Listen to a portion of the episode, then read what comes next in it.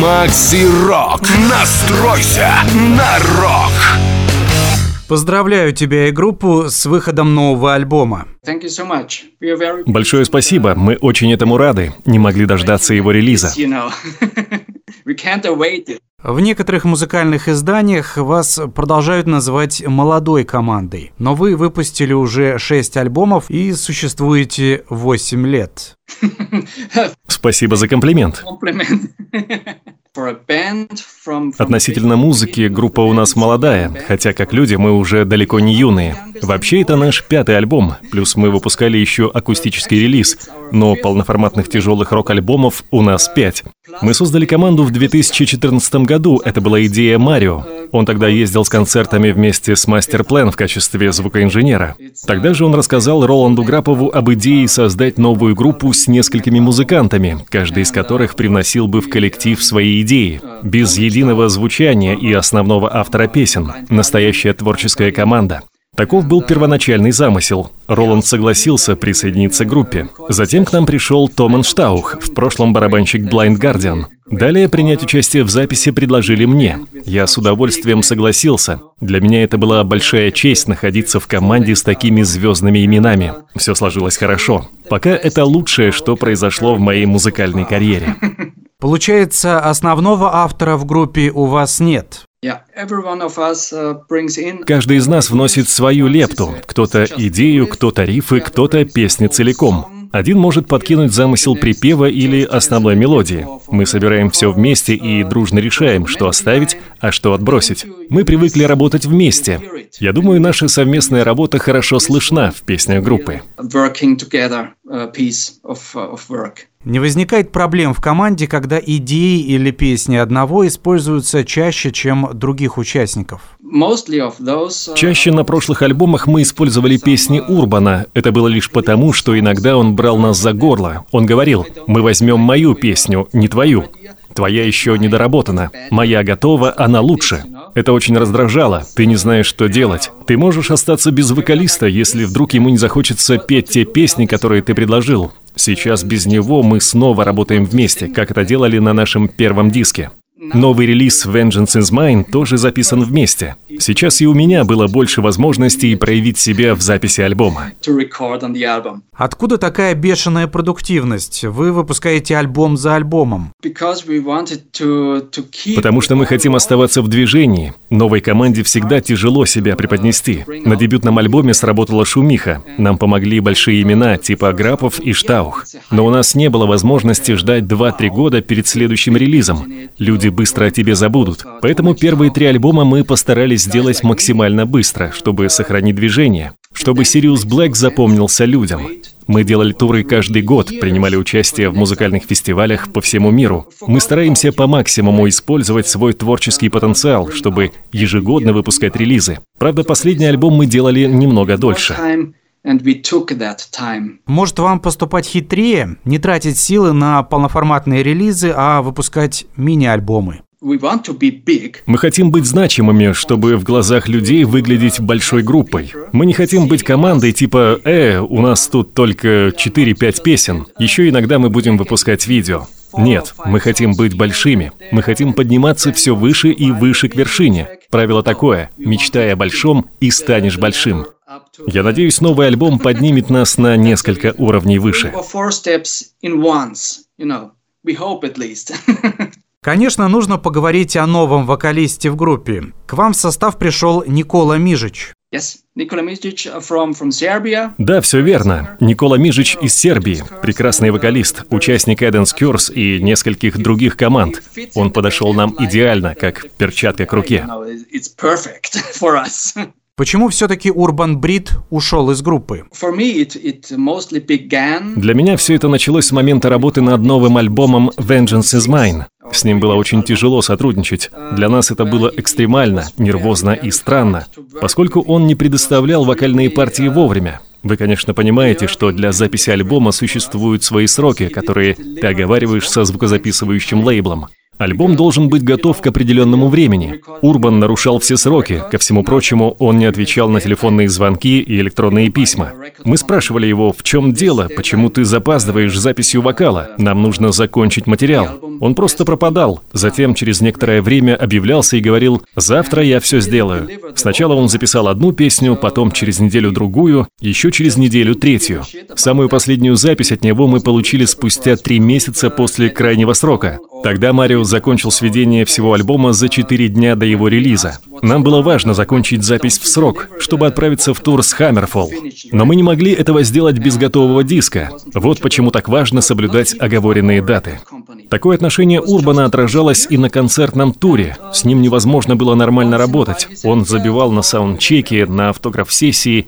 Он говорил «да пошло оно все». И вот мы вернулись из тура и начали работать над новыми записями. Через несколько месяцев в один из наших старых рабочих чатов, куда входят участники группы и технический персонал, приходит сообщение с извинениями от Урбана. Он там извинялся за свои косяки последних нескольких лет. Но это был один из наших старых туровых чатов для личной переписки, которым мы уже давно не пользовались. Я и все остальные ждали от него официальных извинений.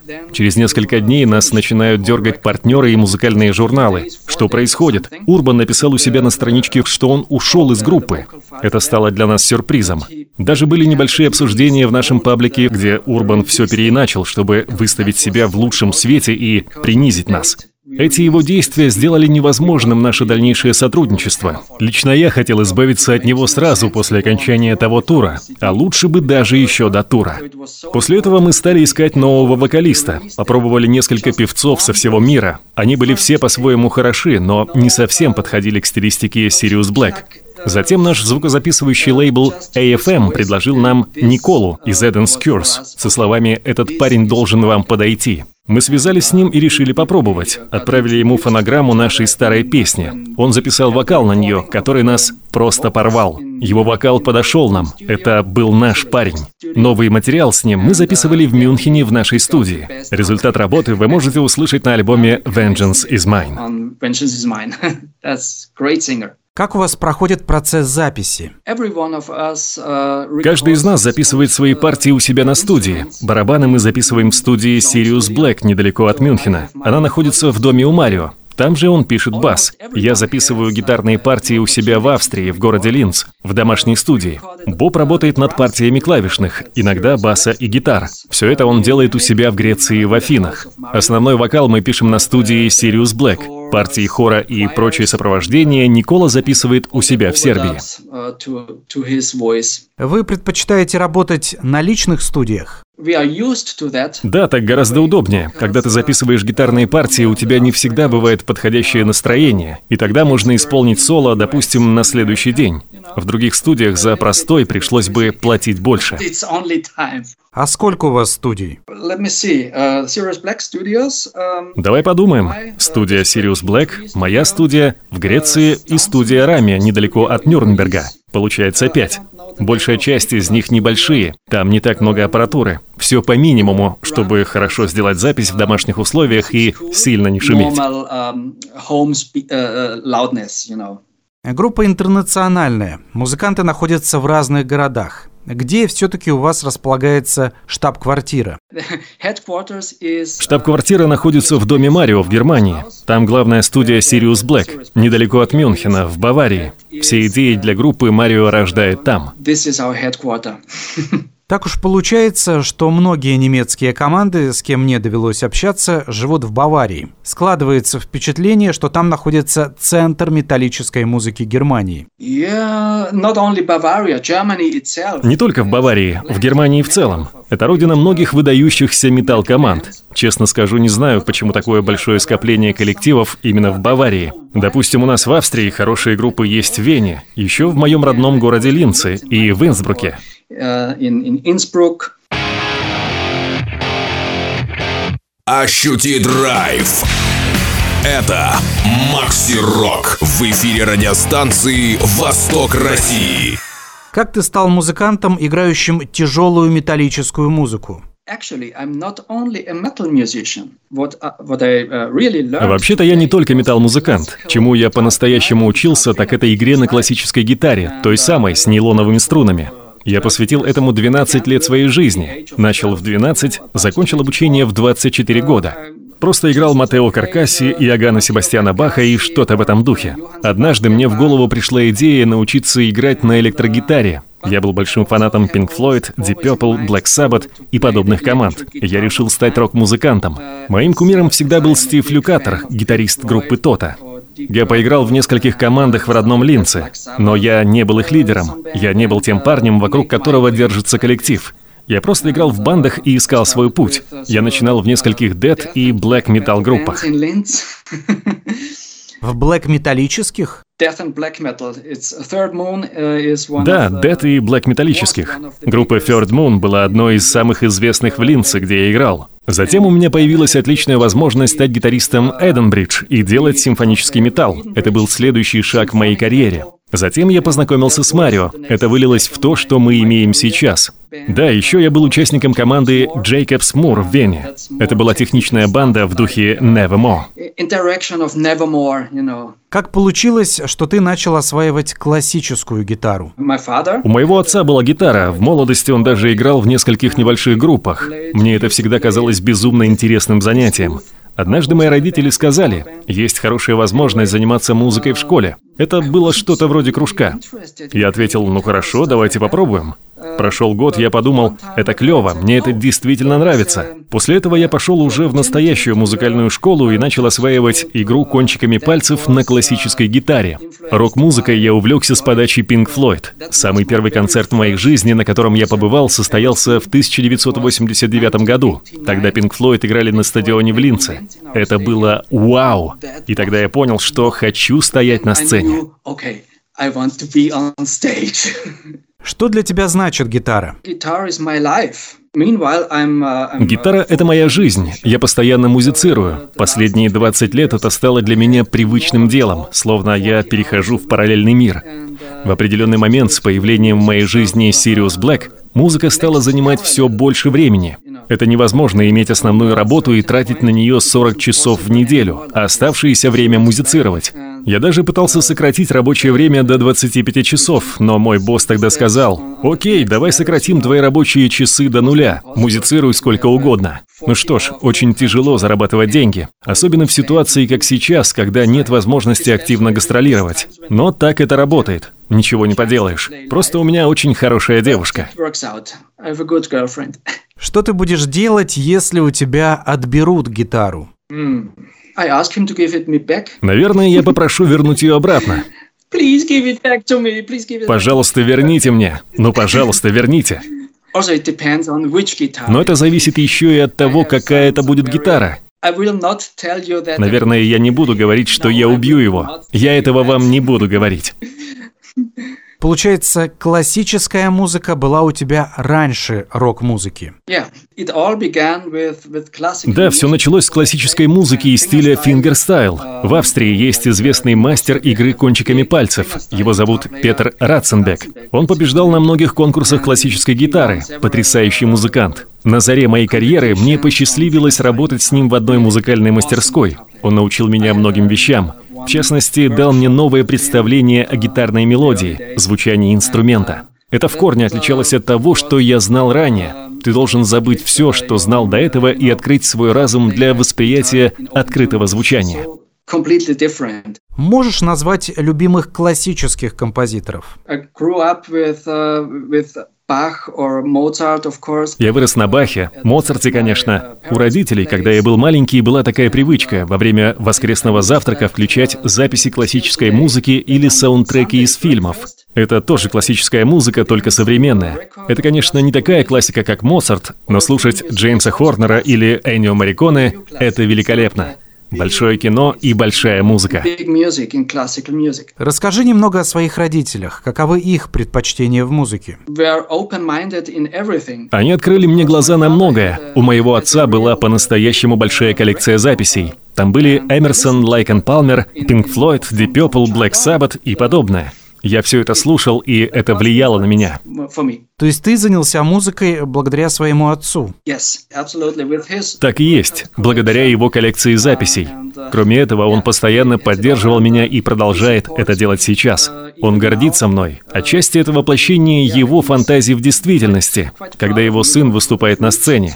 Вообще он очень творческий человек. Раньше играл на гитаре. Он также хороший художник, рисует картины акварелью, маслом и акриловыми красками. Все творческие способности, которые есть у меня, я получил от моего отца. Его зовут Бернхард. Uh. Давай вернемся к музыке, которая на тебя повлияла. Ты еще ценишь творчество композитора Ханса Циммера. Да, он один из моих любимых. Я видел его вживую в Вене. Он тогда исполнял музыку из «Бэтмена», «Интерстеллар» и других фильмов. Это было удивительно. Большой концерт на площадке в Штатхоле. У Циммера есть что-то от рок-музыки, потому что он звучит помпезно. У него нет мелких деталей, как, допустим, у Хорнера и Мариконы. У него все прямолинейно, все помпезное, большое и громкое. Нет, допустим, маленьких колокольчиков или ксилофона. Просто посмотрите концерт Джона Уильямса в Вене с симфоническим оркестром. Он есть на видео. Там можно разглядеть инструменты, которые используются. Удивительно. Пятиструнный контрабас. Вы только представьте, пятиструнный контрабас. Расскажи о своем композиторском стиле. uh. На мой музыкальный стиль uh, повлияла классическая музыка. Я люблю мелкие детали или что-то вроде этого. Но временами я стараюсь, чтобы это звучало как нечто большое. Параллели найти можно. На меня, как на композитора, еще сильно повлияли Pink Floyd и вообще прогрок. Что за мелкие детали, о которых ты говоришь? Uh, solo guitars. Частенько, когда я играю на гитаре, я не стараюсь это делать быстро. Я не Джо Сатриани или Стив Вай. Я больше Ричи Блэкмор, Ричи Самбора или Дэвид Гилмор. Как я и говорил ранее, Стив Люкатер – мой фаворит на все времена. У него, конечно, есть скорость и есть техника, но у него есть и чувства. И чувства для меня гораздо более важны. Выбрать нужный звуковой оттенок в подходящее время.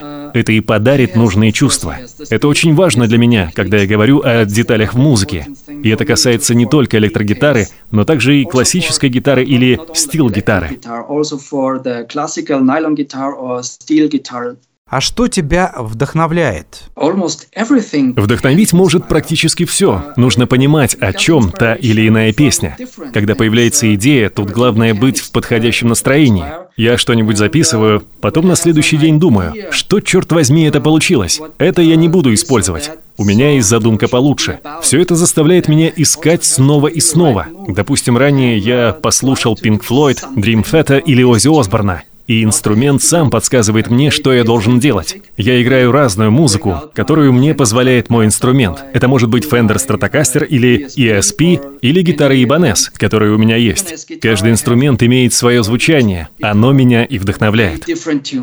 That in- inspires me as well. То есть это больше психологическое состояние. Not always. Not not always. Не всегда. Иногда я просто долго музицирую, играю что-то по кругу, и вдруг, оу, кажется, вот это было неплохо, нужно запомнить. Порой мне сразу в голову приходит какая-то мелодия, и остается только подобрать для нее подходящее звучание. А есть любимая гитара? It's not easy. I have. Это не такой легкий вопрос. У меня есть несколько любимых гитар. Прежде всего, это моя самая первая электрогитара, американский Fender Stratocaster 91-го. Я очень редко играю на ней, но на новом альбоме я использовал ее в одной-двух песнях. Это моя блюзовая гитара. Мой основной инструмент сейчас – Ibanez Roadstar 2 81-82 года выпуска. Это модель с подписью Стива Люкатера. Он играл на таком же инструменте до того, как начал сотрудничать с маркой Music Man. В общем, это именная гитара, и я ей горжусь. from from a, a friend of mine. Представим, что у тебя в одной руке электрогитара, а в другой акустическая классическая. Какую ты выберешь? А можно выбрать сразу две?